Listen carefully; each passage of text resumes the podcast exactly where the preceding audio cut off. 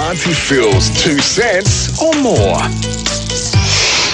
Just recently, a farmer that's lost $50,000 worth of pregnant sheep. Mm, it's getting to be a bit of a worry. You know, we all like to think we're keeping an eye on our properties and our neighbours. These people are getting pretty clever and reasonable numbers of sheep, etc. And yeah, we've got to do something about it. I know that there's been other reports within the Central Wheatbelt and Avon Valley as well, but Mm. in the Great Southern, there's a fair few uh, thefts happening over the last month. Apparently, Yeah, for sure. $7,000 worth of merino lambs and $30,000 worth of woolly sheep taken from a farm in Pingelly as well. Mm. Obviously, when uh, farmers buy a considerable amount of livestock up to that value, there is insurance, isn't there? Normally, you would have some sort of stock insurance, but that probably only covers for that immediate stock. Their breeding stock It doesn't necessarily count for the losses you're going to have in your breeding program and all the lambs that you're expecting, etc., in future years. Put a real dent in your, you know, a breeding enterprise. I know lots of people are sort of calling for the reinstatement of a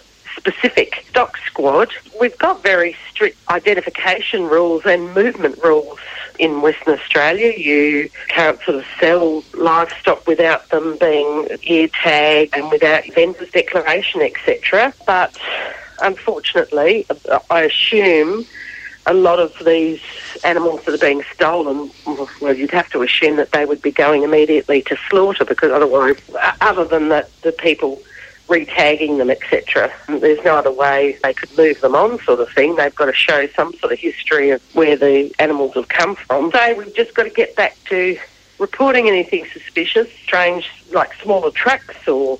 They Yeah. say even, you know, there's been people cruising around with horse floats and shoving a whole lot of sheep in the back of a horse float, that sort of thing. To report it immediately to the police. You're sort of looking at your own stock regularly and they say keeping counts every time you do any management. Yeah, let people know, sort of talk to your neighbour and say, Look out I've for each other, you know, yeah. I've got 500 sheep in that paddock, and what have you got in this one? And and uh, we've got to sort of try and stamp out. It's up to local police, etc. It's no different to stealing a motor car. It's, it's someone else's property. Property, You know, absolutely. shoplifting, it, it's theft.